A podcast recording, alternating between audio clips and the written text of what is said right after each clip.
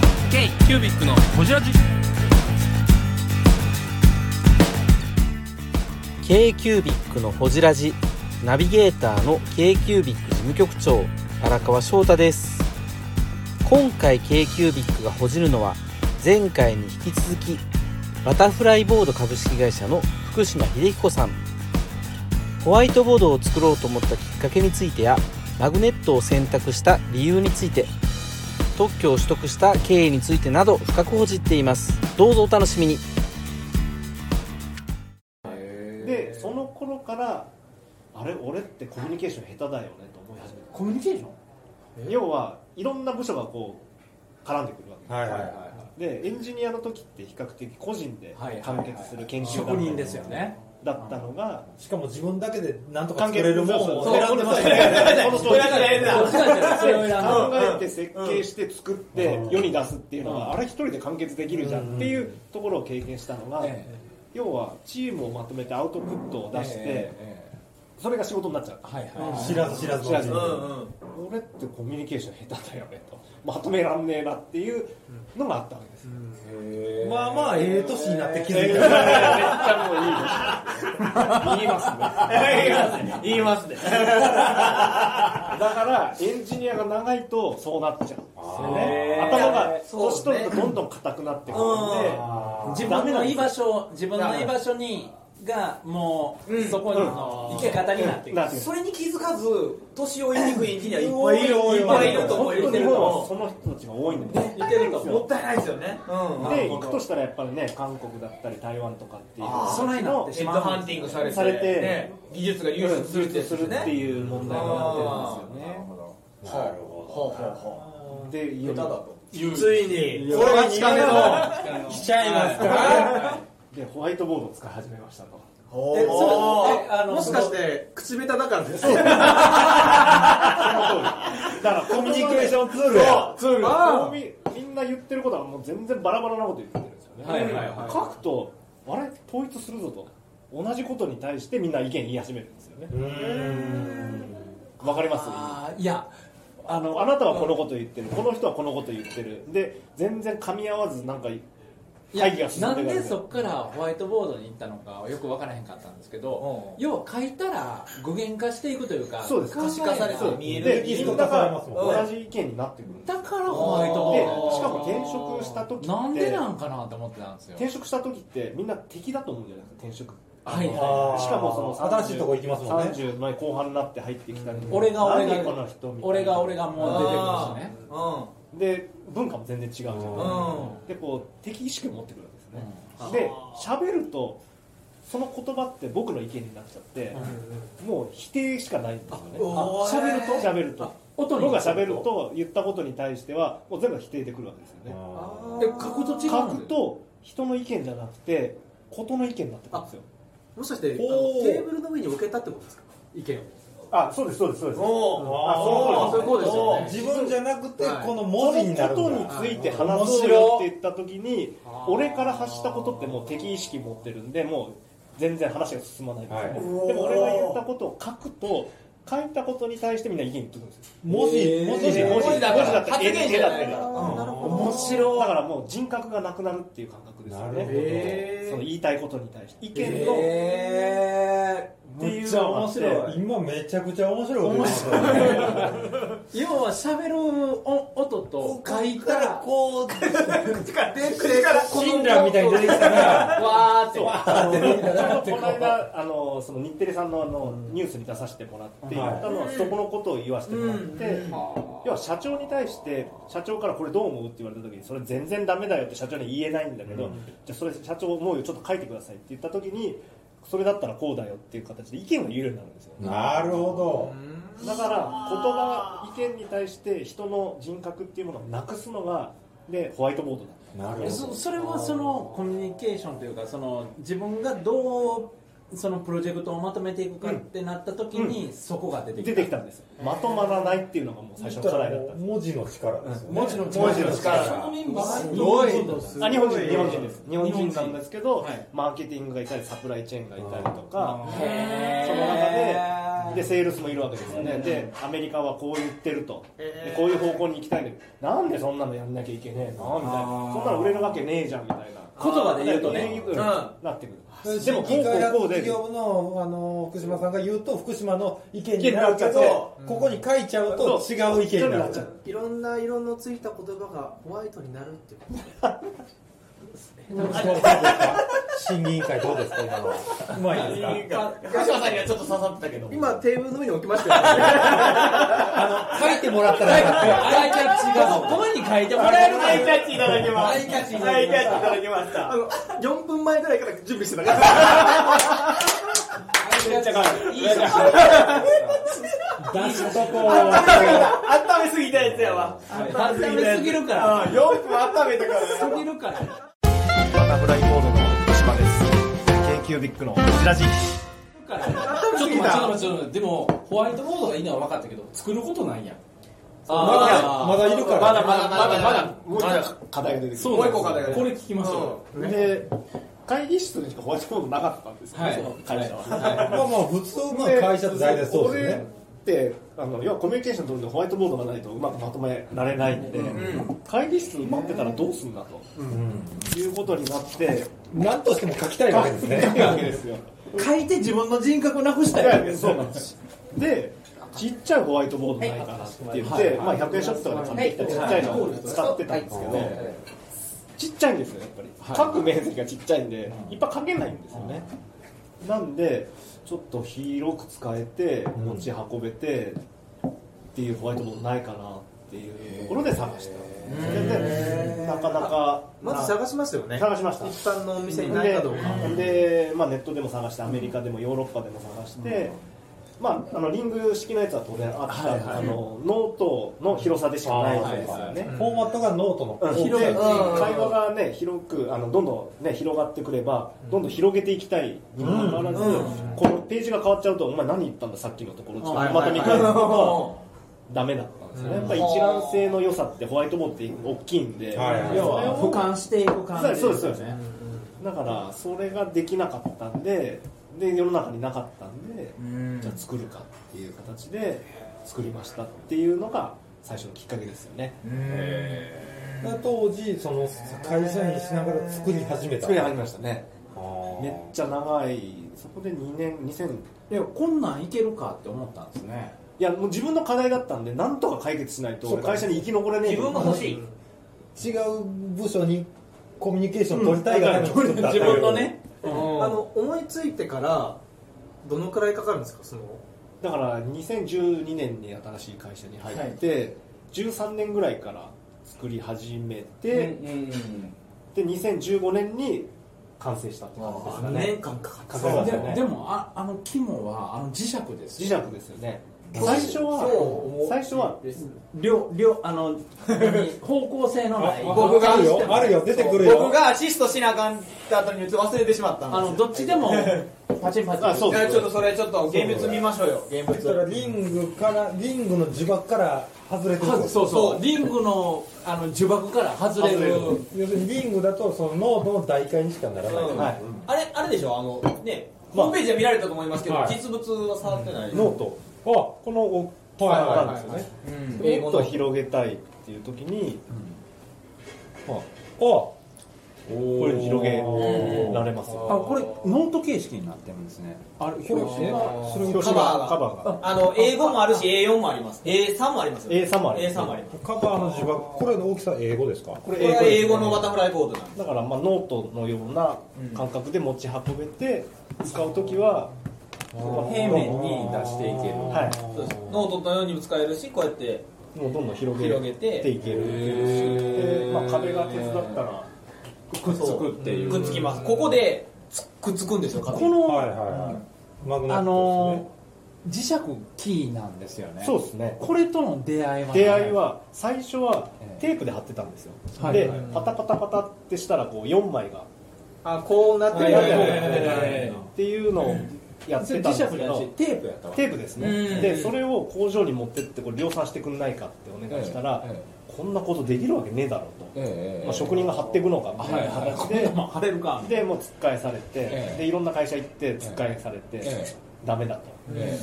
どうしようかなって言って半年ぐらい悩んだんですよね、どうにかしてできないか、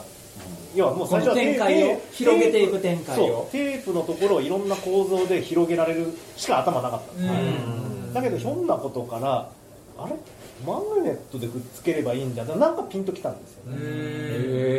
マグネットでくっつければいいあマグネットかみたいなのになってで試作をし始めてたんですよね、であれ俺マグネット昔やってたよなって話が出てくるはいはいであ音響そうなんでのすよで特にやってたのが、スピーカーのそのドライバーありますね、はい周りに要はあのフレミングの左手の法則はいはいはいはいはいはいはい要は磁界の中に電気を流すと動くっていうものの原理なんですねスピーカーって、でいかに小さいマグネットで効率よく磁気をその、ま、あの電気が通るそのコイルのところに伝えてっていうところを研究してたんで、マグネットの知識はあるぞとで昔はスピーカーって大きかったじゃないですか、はいえそれってマグネットの性能が悪かったんで磁力が要は大きくないとそういうことなんですかだから大きい大きいんですよ磁石をつけてたんですねはい、でスピーカーも大きかった、えーそういうことなんやでマグネットの進化ってこの10年20年の間に一気に進んだんですよね、ネオジウムっていうのができてきてだから今の小型のスピニューースカあーりましたよねすごいちっちゃいのはでといんでもないのができたはいはいだからそ磁石はのこの20年ですごい進め化っちゃ進化誰も見てないけどそこの進化見てたんですよそう誰も見てないけど福島さんだけ見たいやそれはオーディオやってたからなんですよスピーカーをやってる人からしたらスピーカーのあの周りに入ってあ入ってたこれ周そうりに分そ解したの時そうに見たことあるドーナツ型のやつそうドーナツ型のうん今はこんなちっちゃいもので同じ性能が出ちゃうのでその磁力の発生の仕方っていうのが変わったんやそうそうですそうですっていうところの進化を見てたっていうんですよね、磁石はちっちゃいんだで強力になってだからてオーディオとここがくっついたんです磁力で磁力で磁力で磁力で力でこう S 曲とむっちゃおもろいあれ今審議会どうなんですか ホワイトよりよかったホワイト遊び出してるよ君ら遊び出してるよなんでもない多分俺のせいだよそう磁力と磁力でこうちょちょちょアイキャッチはい、じゃあ、いただきます。悪いことしたから、ええキャッチもらえます。そうなんや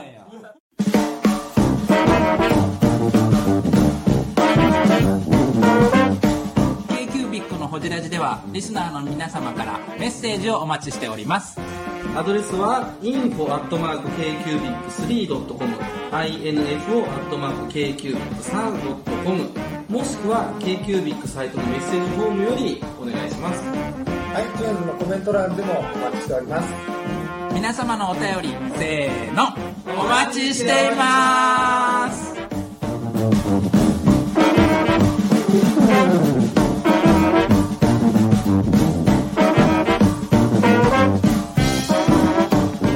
悪いことしたから、ええキャッチもらえます。そうなんですよそう、だテから、テープからあのマグネットに行ったんだはいうんそうなんですよそそれでもそのは方が可能性広がりますもんねあの可能性を考えてるんですけど生産性しか考えてない量産できる構造ってあどうしたらいいのかっていうのを考えててこれになったはいじゃあで量産性これで大な丈夫のでいやでも高田さんが僕紹介したっていうのは今の一言で分かりました量産性を考えてるっていうのは僕もそうなんですようんうんうんうん。結局量産していい技術を世に出さないとやっぱり広まらないですねうんうん。あえーっとね、梅酒梅酒の梅酒ないんですなるほどしたら、えっと、アマレットっていうキュールがあるんで、結構それが安全なんですけど。あじゃあそれではいお願いしますえっと、ソーダ割りとかロックとか。えっとソーダ割りでソーダ割りで。はい。リンゴジュース。リンゴジュース。はい。いや、あのーそこからその量産性に行くっていう部分で、ビジネス、ビジネスライクというか、その、いかにこう、生産しやすくしていくかっていう部分もあるでしょうし、であのそもそも論としてこれって自分が作りたいから作ったんですよあそうですそうですそうや自ね分のために作ったんですそうですあ、でも生産性を求めてたんですね。あそれのはだからあ売ろうと思っの自分のかい課題が解決できると思ったんですよねで同じ考えの人っていっぱいいるはずなんですよ絶対技術屋をやっててっていうあー考えもあってうんこれって受け入れられるんじゃこなのいか障害を持ってる人がいっぱいいてるはいはい持ってる人ちょっと失礼な言い方をしたら若干コミュ障やからってういんうんあですそよねうですそうですそういうことですよねうんうん。で特にツールが欲いしいのっていうの人がこれでね会話がうまく成り立っていってあのねちゃんと結果が出るんだったらって考えてる人は世の中ね日本って技術屋さんいっぱいいるんで、っていう課考え題解決や。そも世のそも中日の本人シャイやし、んそんなコミュニケーション上手な人多くないんで、うん荒川さんこれね、はいひっくり返してもちゃんとくっつくのとか不思議じゃないですあほんまやわこれはね方向性のない磁石なんですよほんまやわでこれ福島さんは特許ですよねえー、なんでこの特許をですね、お金がないじゃないですか特許お金かかるし、特許お金かかりますねでいやはいクラウドファンディングやる前に、はい特許取れるかどうかわかんないんだけども出すかって言って、まあ、100万近くですよね、そうですよね、でそれでもう勝負したとなけなしの貯金をはたい て世の中の男子に聞いてほしいはい、うん自分がこれを作りたいって思ったらやっぱりその100万かけようがやってみる価値はあるわけやお同じですよね安倍さんもそうそうそうねそれ特許取ってるもんねうんうんうんそうそう特許ってあの、近いま薄いマジックテープでね、そうですよねだからそこはねやっぱりそそこに、あのー障害があるかもしれへんけどそこを乗り越えた先に面白さがあるわけやから今特許トークですよおおくださいくださいこれね商品化前にこ特れ100許取った万っていう100万かけて特許取ったわけですよこの今日高いんすよねあえー、ブングスキーラジオです。ブングスキーラジオ1年以上やってきてます。ブングスキーラジオ、小野さん、どんなラジオですかえーと、2人がボソボソ話して、1人がハキハキ喋るラジオですね。高橋さん。え 何ですかね用意してませんでした。 あー楽しくやってます聞いてね全然楽しそうじゃないいいんじゃないですかこれはこれでそうか知力って僕は遠いなぁ神とでもキ知力ックスターとかで磁石でくっつくノートみたいなやつとあかったあった出たりしたらああれね見た支見援してた届かなかった俺え僕も届かなかったですあれあれと俺何回もメールしても無あ視でとと言え飛ばれたってやつですあれ逃げたパターンなはありましたよねああっれたあったありましたありましたなあのくっつ真ん中鉄の棒かなんかちゃいましたあそうそうそうそうそうそうそうでそうそうテープの、そうそうそうそうう、そうんマグネットがあってあと外は紙そうそうそうね中入れ替え自由にあれだあれブルースが教えてくれたけどね僕にあブルースでも持ってきたかブもル持っース持ってたてきてたそうそうそうブルースが持ってたんやそうなんやろで、あれツイッター、局ツイッターの人で、あのアメリカでこのホジラジ聞いてる人がいるんですよ。それその人が持ってきてたわ、そういえば。そうあブルースありましたありましたあ紹介しました、は東京でありましたそうそうそ僕も彼から見う。せてもらっこれバタフライボードってあの初号機は紙やったんですけど、はい今これ紙じゃないんですよ神じゃない紙じゃないあはいはい、本体ですよね。本体たあとなんかね僕見てた中でこれを置くだけで光があああそうそう表と裏があっそうて裏側にするとこっちにしたら反射しないこっちはここの上からかけるんですなるほどなるほど上からかけるこうなんか資料とか挟んだりしたら、でバタンって挟んだら上上からからホワイトボードに青とか赤とかかけるっていうこれさ高田君がさ、はい一番初めに、うんそのグッときたっていうかその、なんで毎日文房具うんでこれを出そう、出そうっていうかこれ紹介しようと思って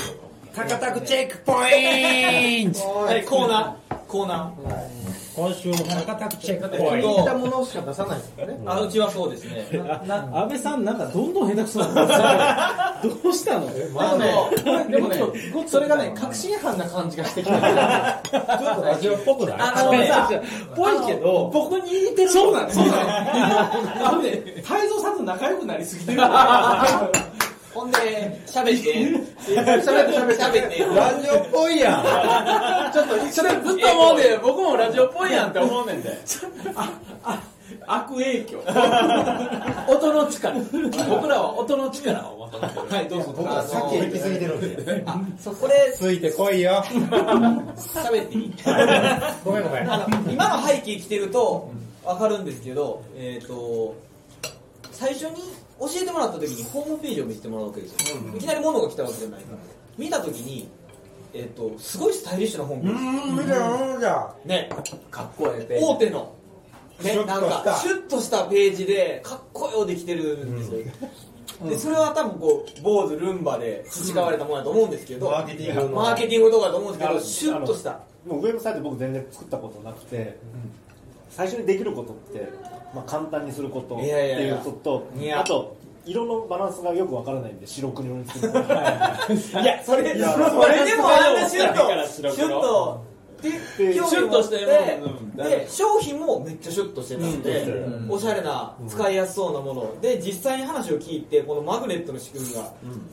だからなんでしょう僕こう機能とデザインが両立してるのすごい好きファンクションイズビューティーってモンベルのコピーがありますけどファンクションイズビューティーそうそうそうでそこのデザインとかファッションと機能がリンクしてる商品っていう他にもいろいろ好きなんですけど、まあ、まさにそれだなと思ってで実際に使わせてもらって便利だし会社でも使えるし、これはもっと世の中に広まってほしいなという思いがあってで流行りのクラウドファンディング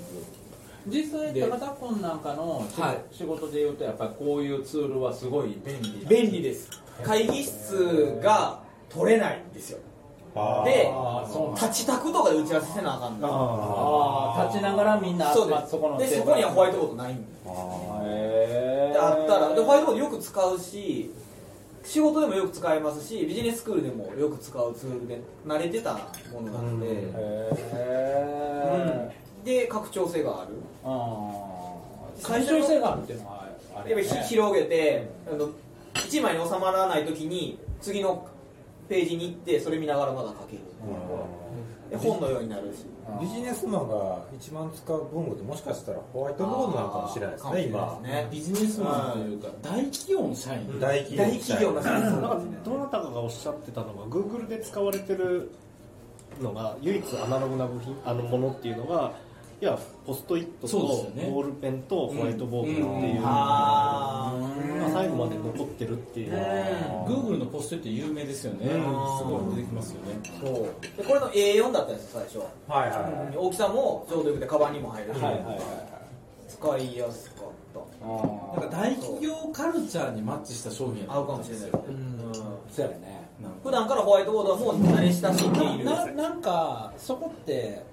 僕たちこうベンチャー文具メーカーとして、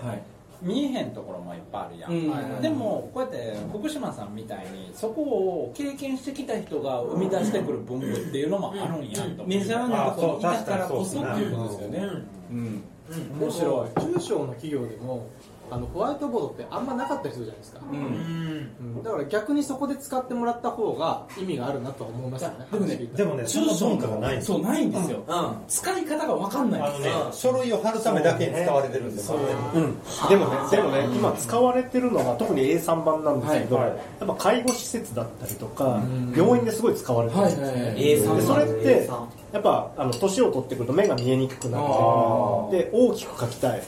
でも軽いあの大きなホワイト、まあ、書き消しするんで,、はいで伝えるんですねいろんな人に、はいはいはいでそれが要はコミュニケーションツールとして使われてるっていうのは伝あえる意るに味伝言版的な使いあ方そうですそうですそうですそうですそうでだって看護師さんとか連携めちゃめちゃ必要ですもんねそうですねだからですよねきっすとだからあの要はベッドの下にこうスケジュールを書いて患者さんが何時でお風呂入りましょうみたいなのを形でナースさんと患者さんが伝言版使ってるとかそこで使われるんだみたいな話いやいそうやちょっと僕福祉のところやってるからこれやろうかなあ金の匂いしてきたぞ金の匂いしてきたなんかぞもうパクるぞパクるぞさっきちょっと話しておりましたけど樹脂なんですよ、樹脂やから水濡れても大丈夫な、ね初代は紙やったんですよねいやそれでそこをなんで樹脂になったかっていうのがそのインディゴ GO で海外のクラウドファンディングをやった時に、うん要はブラジルだったりとかインドだったりとか、カリブ海の人も買ってくれて、カリブ海カリブ海も海賊そうそう海賊がこれこうたイメージしかないで要はひん曲がってくるんですよはいはああ湿髪気の湿気でと乾燥が繰り返されてなるほど今どうなってんだっていうところとあとはもう郵便屋さんのあの要はレベルが全然海外だったりとかはいはいはいはい荷扱いが荒いんで、はい日本出るまではいいけどそっから先はほったらかし投やげられるわけです、うん軽いんうんで、軽え4えでス角コがースコールでびしゃびし ゃなんだよカードが曲がってどうあいうあなるほどなるほという形でクラウドファンディングでものすごい苦労 k q b i c のホジラジこの番組の提供は山本資源ロンド工房レアハウスでお送りしております